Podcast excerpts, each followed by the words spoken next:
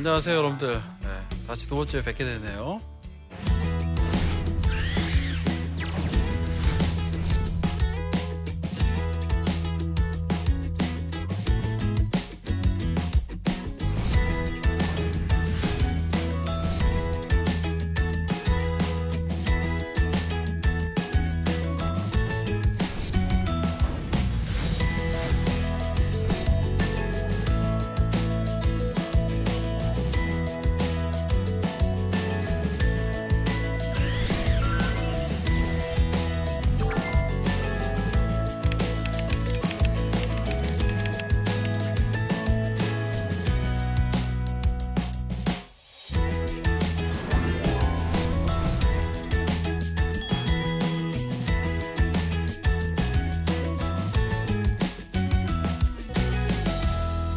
오늘날 이제 이 가족의 어려움과 갈등 이제 이게 이제 가족 위기의 빙산이라고 할 수가 있습니다. 겉으로 드러난 거는 언제나 뭘까요, 여러분? 성격 차죠. 음, 예, 성격이 안 맞아서 예, 성격 차인 것 같습니다. 하지만 실제로는 더 큰 진짜 이유가 숨어 있겠죠. 바로 가치관의 차이, 자녀 문제, 수많은 문제들이 그 빙산의 그 밑둥을 형성하죠. 가정 위기에. 자, 그런데 이제 언론에서는 오늘날 한국의 그 높은 가족의 이혼율이 경제적인 것으로 많이 이제 생각을 하는데, 어, 저희 전문가들은 그렇게 보지 않습니다. 경제적인 문제가 사실 가정의 위기의 문제만은 아닙니다. 예, 예를 들어 보면 이걸까요? 경제적으로 어려움이 옵니다.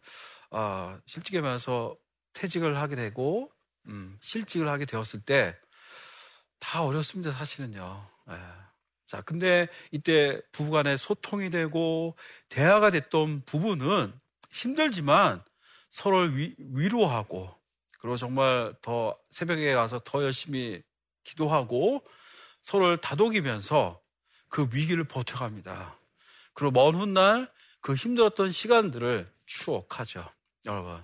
반면에 어떤 부분은 어떻습니까? 서로 간에 대화도 없어요. 예. 소통 전혀 없죠. 예. 그리고 관계도 깨어져요. 음, 예. 그랬을 때 경제적인 한파가 오게 되어지면 더 이상 버틸 힘을 잃어버리게 되는 거예요. 예. 그래서 겉으로 드러나는 거는 경제적인 것 같으나 실질적으로는 관계와 소통의 문제입니다. 우리 여성들이 가장 힘들 때가 있어요. 결혼 생활에서. 뭐 여러 가지겠죠. 뭐 남편이 돈도 못 벌어오고 뭐 등등 많이 있습니다. 근데 이제 정말 힘들 때가 있어요. 예. 소통이 결핍될 때 아니에요? 우리 남자들이 제일 무서운 말이 뭔지 알아요? 여보, 잠깐 이야기 좀 해. 공포입니다. 오늘날 불행한 결혼 생활의 거의 90%는 소통의 문제입니다. 많은 우리 한국의 여성들이 결혼 생활에 지쳐 있고, 어, 그리고 결혼 생활을 후회합니다. 예. 경제적인 것만은 아니에요. 대화가 안 될 때요. 음. 자, 우리 여성들 커피숍 왜 갑니까? 수다 떨러 가잖아요. 마음에 상처했어. 너무 힘든 일이 있었어요, 정말. 근데 힘든 일이 있을 때 커피숍에 가서 그 향기, 그 커피 향이 풍기는 그 커피숍에 가서 내 마음을 알아주는 사람과, 예, 정말 두 시간, 세 시간 이야기 하다 보면 어때요? 시간 가는 줄 모르죠? 예, 그러다 이제 시간이 돼서 커피숍을 열고 나올 때 어때요? 속이 뻥 뚫렸잖아. 정말 이걸 느껴요. 네. 자, 우리 여기 남성들 앉아 계신데, 우리 남자들은 커피숍 왜 갈까요? 커피 마시러 갑니다.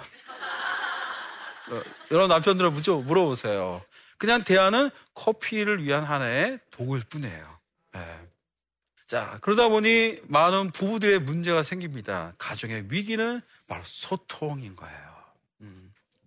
제가 이제 제가 몸담고 있는 학회에서 이제 한 10년 된 것 같습니다. 10년 전. 어, 그 강지원 변호사라고 요즘에 많이 활동하시잖아요. 청소년 뭐 아동 인권으로 활동하시는데 이분을 모시고 이제 별로 명예도 안 되는 돈도 안 되는 아동 청소년 인권에 이렇게 열심히냐는 질문을 받았을 때 이분이 들려준 이야기가 있습니다. 당신이 검사 시절에 15살 된 어, 문제 비행 청소년을 어, 조사한 적이 있답니다. 예, 뭐 큰일을 했겠죠 이 녀석에. 자, 근데 자기는 그날따라 이상하게 어, 호기심이 생겨서 어, 그 아이에 대해서 물어봤다는 거예요. 친구들, 가족들 등을 물어보는데 한참 대답을 하다가 이 아이가 말을 멈추고 눈물을 흘리더라는 거예요. 어, 울 대목이 아닌데 아이가 우는 거예요. 그래서 왜 우냐 물었을 때 아이가 울먹이면서 이런 말을 했다는 거죠. 검사님, 제 15평생에 네, 많이 살았죠. 네, 15평생에 이렇게도 내 이야기를 들어주는 분은 처음 봤다면서 울먹였다는 거예요. 바로 그 아이의 만남을 통해서 오늘날 자기의 이런 삶의 방향이 틀어졌다는 말을 들을 때 되게 기억에 남습니다. 오늘날 많은 아이들이 그 사고를 치고 말 그대로 문제 청소년이 되고 있습니다. 그 문제 청소년이 돼서 때론 사회적인 문제를 일으키고 그런 범죄를 저질 경우도 있는데 그 아이에게요. 단 한 명, 더도 필요 없어요. 딱 한 명만 그 아이의 이야기를 들어주는 사람이 있다면 그 아이는 다른 인생을 살았을 거라고 이야기할 수 있습니다. 어, 제가 하는 분야가 이제 가족 심리학이다 보니 이쪽 분야는 어, 남성들이 사실 많은 분야는 아닙니다. 그런 질문을 많이 받아요. 교수님, 어, 왜 이런 그 가족에 대해서 연구하게 되었고 책을 쓰고 활동을 하게 되었냐는 질문을 많이 받습니다. 그럴 때 제가 이제 늘 대답하는 게 이겁니다. 제가 가족의 상처가 많습니다. 그리고 그 상처를 치유하는 여정에 어쩌면 제가 이런 직업을 택하지 않았나 싶습니다. 저희 아버지는 어, 좀 어, 경상도 분에다가 약간 권위적이고 가부장적인 그런 분이시죠. 예. 그러다 보니 아들과 대화를 한다는 건 어렵습니다. 예. 그때마다 아버지와 갈등이 있죠. 네, 아버지와 많이 갈등을 하고 되게 힘든 그런 시간들이 저에게 있었습니다. 그리고 이제 대학을 들어가서 어, 서울역에서 이병 열차를 타고 기차를 타고 이제 충청도에 있는 훈련소로 이제 내려가게 됩니다. 음. 창 밖으로 저에게 이제 환송 온 친구들 향해 손을 흔들어줬고 그리고 어머니와 여동생이 손을 흔들고 있었어요. 마지막으로 누굴 봤냐면 아버지를 봤어요. 사실 저희 아버지는 저의 입학식 졸업식 한 번도 온 적이 없어요. 예, 여동생에게는 갔습니다. 아, 아버지가 온다는 건 상상 못 했습니다. 순간 아버지가 와 있다는 걸 보고 한 번 더 놀랐어요. 두 번째 또 놀란 게 있어요. 우리 어머니도 웃고 있습니다. 저의 아버지가 눈물이 글썽거린 거예요. 한 번도 아버지의 눈물을 본 적이 없죠. 그것도 볼 수는 없었죠. 예, 늘 강한 척 하시고, 예, 늘 가부장적인 모습을 취했던 그 아버지 눈물을 처음 본 거예요. 사실은 전 되게 당황했어요, 사실. 예. 왜, 왜 아버지가 울지?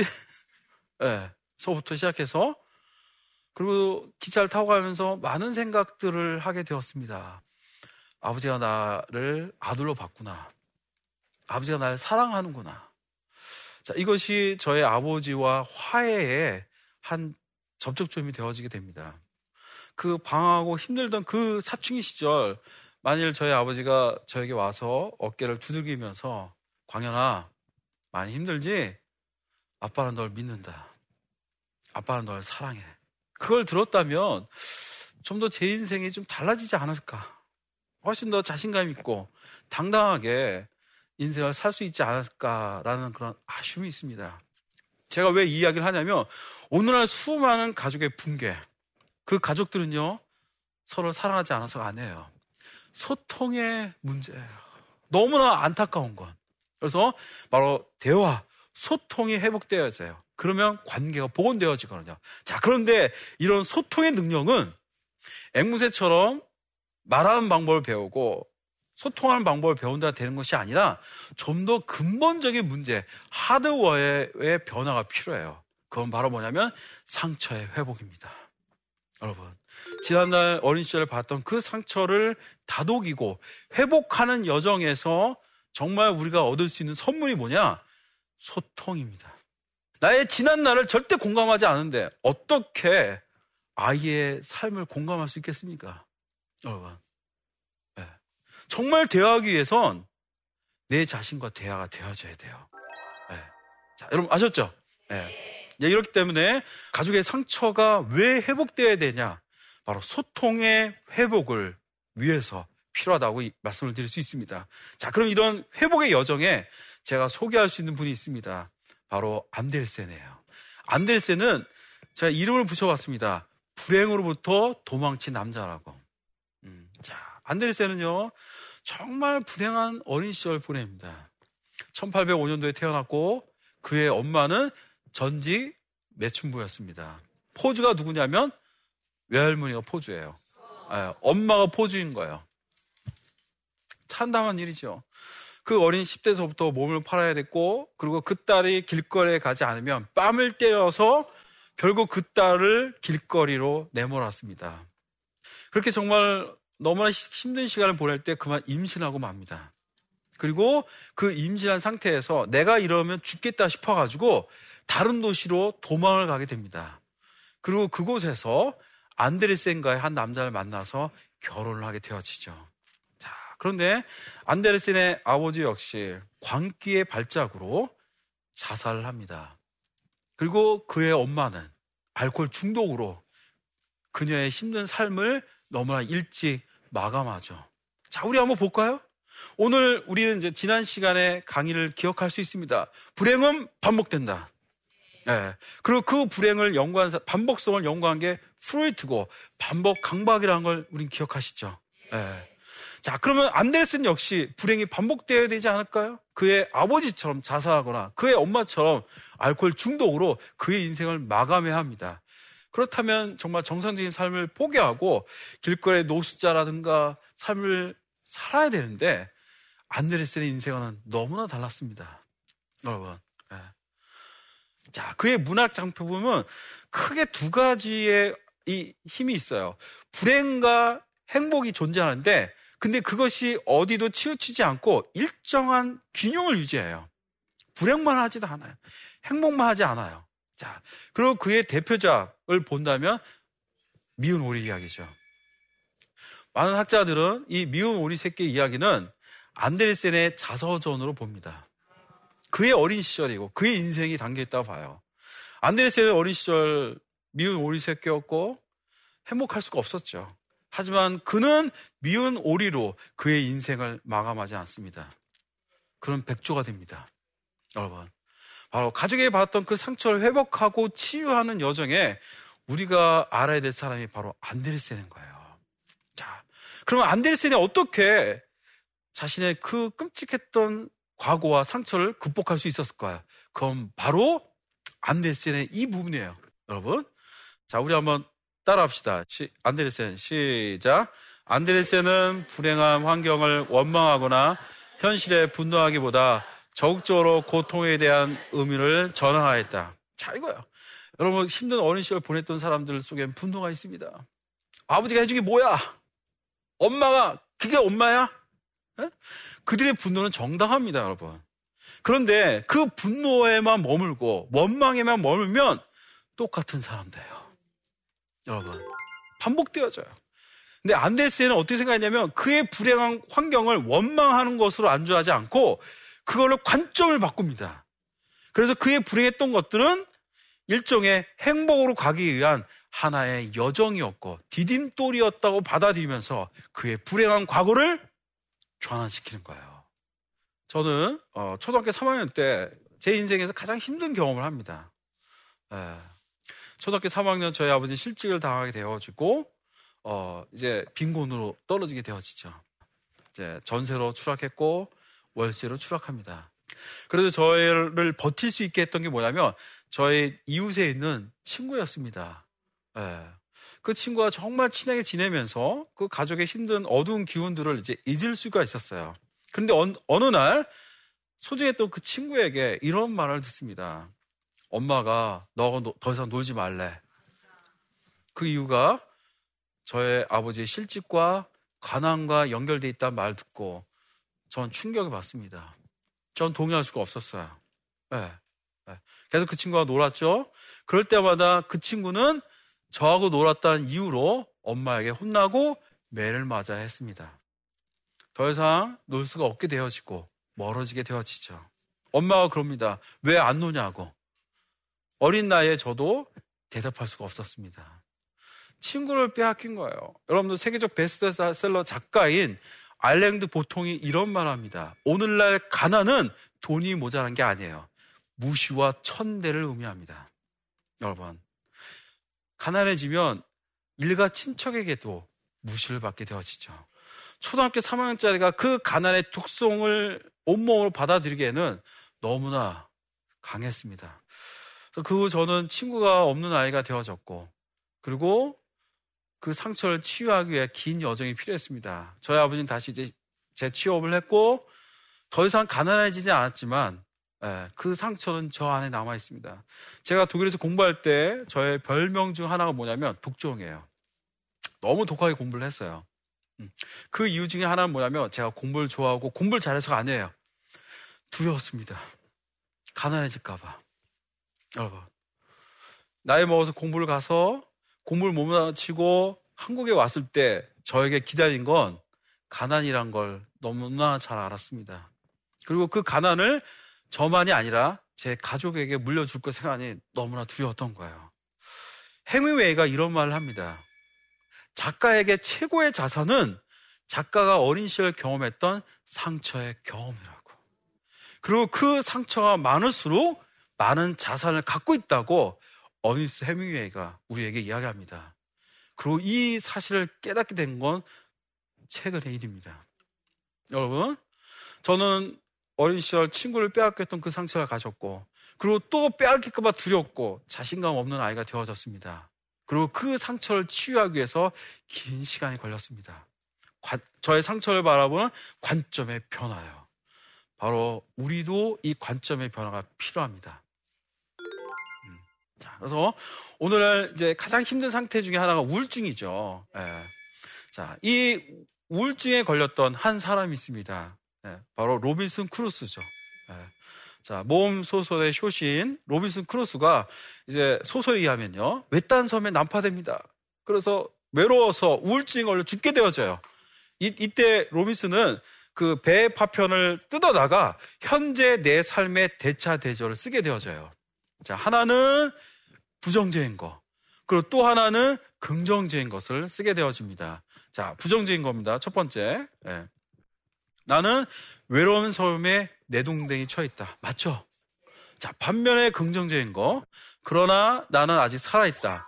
모든 동료들처럼 물에 빠져 죽지 않았다. 맞잖아요, 여러분들. 네. 자, 부정적인 거또 하나. 나는 지독한 운명을 위해 모든 인간 가운데 선택되었다. 맞죠?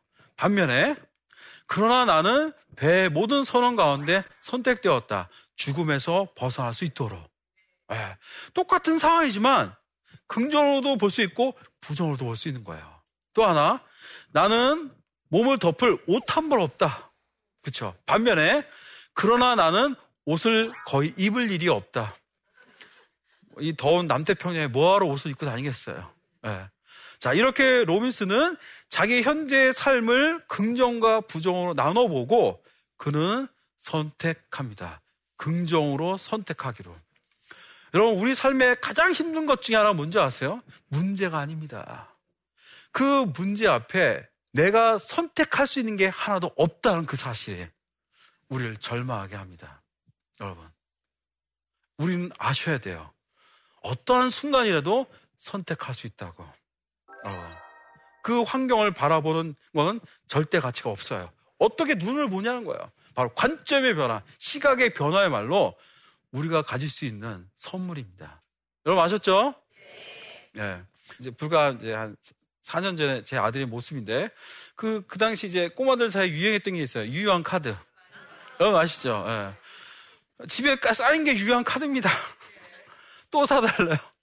제가 이제 어, 그러면 아빠가 그럼 두 통 사다 주면 돼? 라고 하는 순간 우리 아들이 환하게 웃는 거예요. 사실 나이가 먹을수록 환하게 웃을 일이 별로 없잖아요. 그래서 야, 이 녀석은 1,600원에 이렇게 행복해 하는 거야. 야, 그래서 생각하면 해봤어요. 나는 얼마 있어 행복할까? 1,600원 말도 안 돼. 160만 원. 에이, 1,600만 원. 에이, 행복까지야. 165. 진짜 행복할 것 같아요. 대박이야, 대박. 예. 우리의 인생은 공정하지 않습니다. 그렇죠? 예. 우리의 삶은 공정하지 않는 삶을 살아가요. 우리 성인의 삶은 근데 공정한 게 하나가 있다는 거예요. 행복은 객관적인 것이 아니라 주관적인 겁니다. 저희 아들은 1600원이었으면 충분히 행복했습니다. 자, 그런데 저는 1600원 갖고 안 되죠. 근데 대한민국에 있는 어느 누군가는 어때요? 165 갖고도 행복하지 않아요. 여러분. 이거요. 환경을 비록 바꿀 수는 없지만 우리가 어떤 눈으로 어떤 시각으로 보냐인가요? 이건 우리의 몫입니다. 제가 그 2012년도에 이제 출간한 책입니다. 이, 이 가족의 두 얼굴한 책을 출간했고 또 이제 가족 심리학에서 독자들에게 많은 이제 사랑을 받았는데 이 책이 출간됐을 때 어, 그 출판사에서 기념으로 다섯 권을 줬습니다. 어, 이 책은 너무나 이제 기념이 될 것 같아서 누구 주지 않고 저희 집에다가 이렇게 보관했어요. 일주일 지난 다음에 보니까 다섯 권이 다 사라진 거예요. 그래서 이게 어디 갔냐고 물어보니까 와이프를 몰고 제 아들놈이 대답을 안 합니다. 아빠 쟤 어떻게 했냐니까 벌써 다 나눠줬대요. 자기가 작가도 아닌데 벌써 다 돌렸다는 거예요. 근데 아들과 이야기하면서 깜짝 놀랐어요. 제 아들이 아빠의 책을 최초로 선물했던 사람이 자기가 다니는 영어 학원의 운전기사 아저씨예요. 네.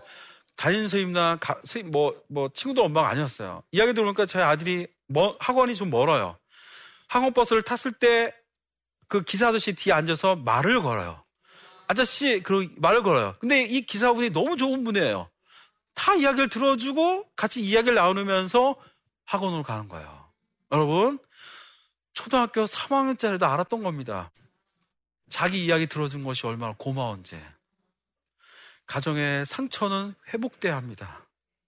회복되어질 때 그 회복에 필요한 건 뭐냐면 그 상처를 바라보는 관점의 변화요. 아셨죠?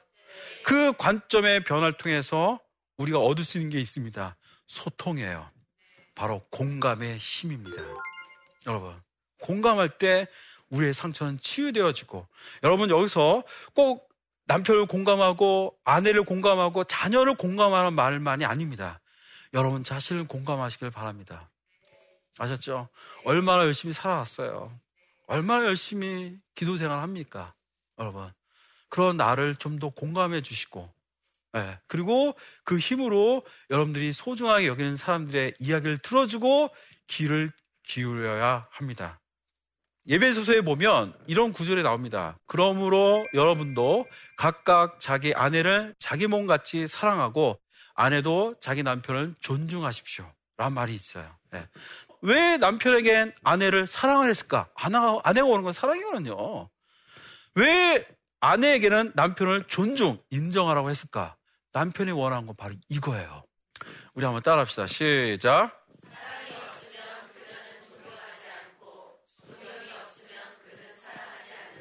여러분, 우리는 사랑받아야 되죠? 존경이 필요합니다. 그렇죠? 우리 존경받아야 돼요. 아니, 인정받아야 돼요. 사랑이 필요합니다. 그리고 바로 여기에 필요한 게 있어요. 소통이에요. 그래서 바로 이 소통의 힘을 여러분들 일상 속에서 때로는 교회 공동체 안에서 어, 만들어가면서 정말 어, 멋진 크리스찬으로서 그런 온전한 삶을 사시기를 바랍니다.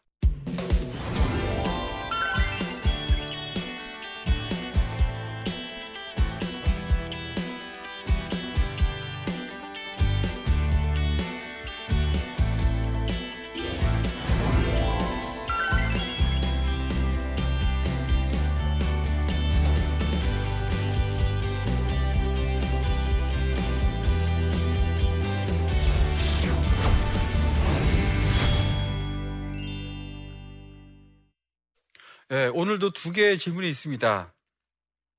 음?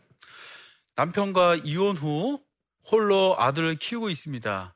사춘기 아이가 삐뚤어질까봐 늘 걱정인데 한부모 가정에 좋은 한마디 해주신다면요. 아, 이것도 정말 힘든 질문이죠. 네. 가족 안에 어, 남편과 아내, 가장과 그 다음에 엄마가 필요한데 이제 이 엄마는요 엄마의 역할만 한 게 아니에요. 네.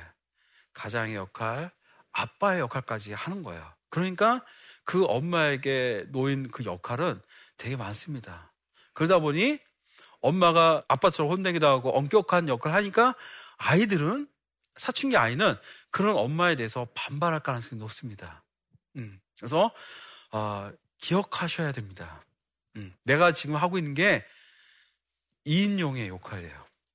남편 역할까지 하다 보니 본의 아니게 더 큰 소리가 나오고 더 부정적으로 이야기할 수밖에 없다는 거죠. 그러다 보니 본의 아니게 아이와 소통의 문제고 생기고 어긋날 수 있다는 거예요. 그렇기 때문에 요 부분을 기억해야 합니다. 아, 요두 가지 역할을. 그래서 때는 엄격할 때 엄격하지만 늘 엄격하면 안 돼요. 풀어주고 바로 그때는 따뜻한 모성성, 아, 그런 따뜻한 엄마로 돌아가서 이 두 가지 역할을 적절하게 균형을 이룬다면 어, 행복한 가정, 건강한 가정으로 갈 수가 있습니다. 자, 두 번째는요. 맞벌이 부부로 오랫동안 살다 보니 아내와 대화를 나눈 것이 서먹서먹합니다. 지금부터라도 노력하고 싶은데 어떻게 하면 좋을까요? 아, 예, 좋은 질문입니다. 아주. 예, 대화를 하고 싶네요. 자, 근데 대화를 하려면 어떻게 되냐면 어떤 큰 대화를 갖고 나누면 안 돼요. 여러분들 아무리 친했다 할지라도 그 10년 된 친구 만나면 어때요? 할 말 별로 없잖아요. 음, 아주 친한 친구가 있어요. 그러면 어제 2시간 동안 수다를 떨어도 오늘 만나도 대화할 게 있죠. 그래서 대화는 어떤 주제나 이슈가 아니라 일상의 소소한 작은 잡담 수다입니다. 그래서 바로 이 수다를 자연스럽게 이야기하는 바로 그런 어, 훈련이 되어지신다면 용기를 갖는다면 행복한 결혼 생활 할수 있지 않을까 싶습니다. 오늘 저와 함께 가족의 상처를 어떻게 회복할지에 대해서 이야기를 나눴습니다. 예. 가족의 상처를 치유하는 여정 속에 우리가 반드시 가야 될 주제가 있죠. 나의 과거의 상처, 가족에서 봤던 그 아픔을 바라보는 관점의 변화입니다. 그리고 그 상처를 바라보는 관점의 변화를 통해서 흘려보내게 될 때, 우린 비로소 내 자신을 공감하고 내 자신과 소통할 수가 있습니다. 그리고 그 힘을 통해서 우리의 소중한 가족들에게 경청과 공감과 소통의 힘을 나눌 수가 있습니다. 여러분, 소통은 또 다른 이름을 갖고 있습니다. 바로 사랑이에요. 바로 그 사랑이 여러분 가정 안에 넘치길 바랍니다. 감사합니다.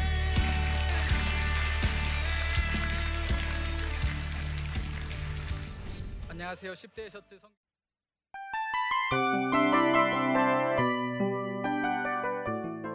이 프로그램은 청취자 여러분의 소중한 후원으로 제작됩니다.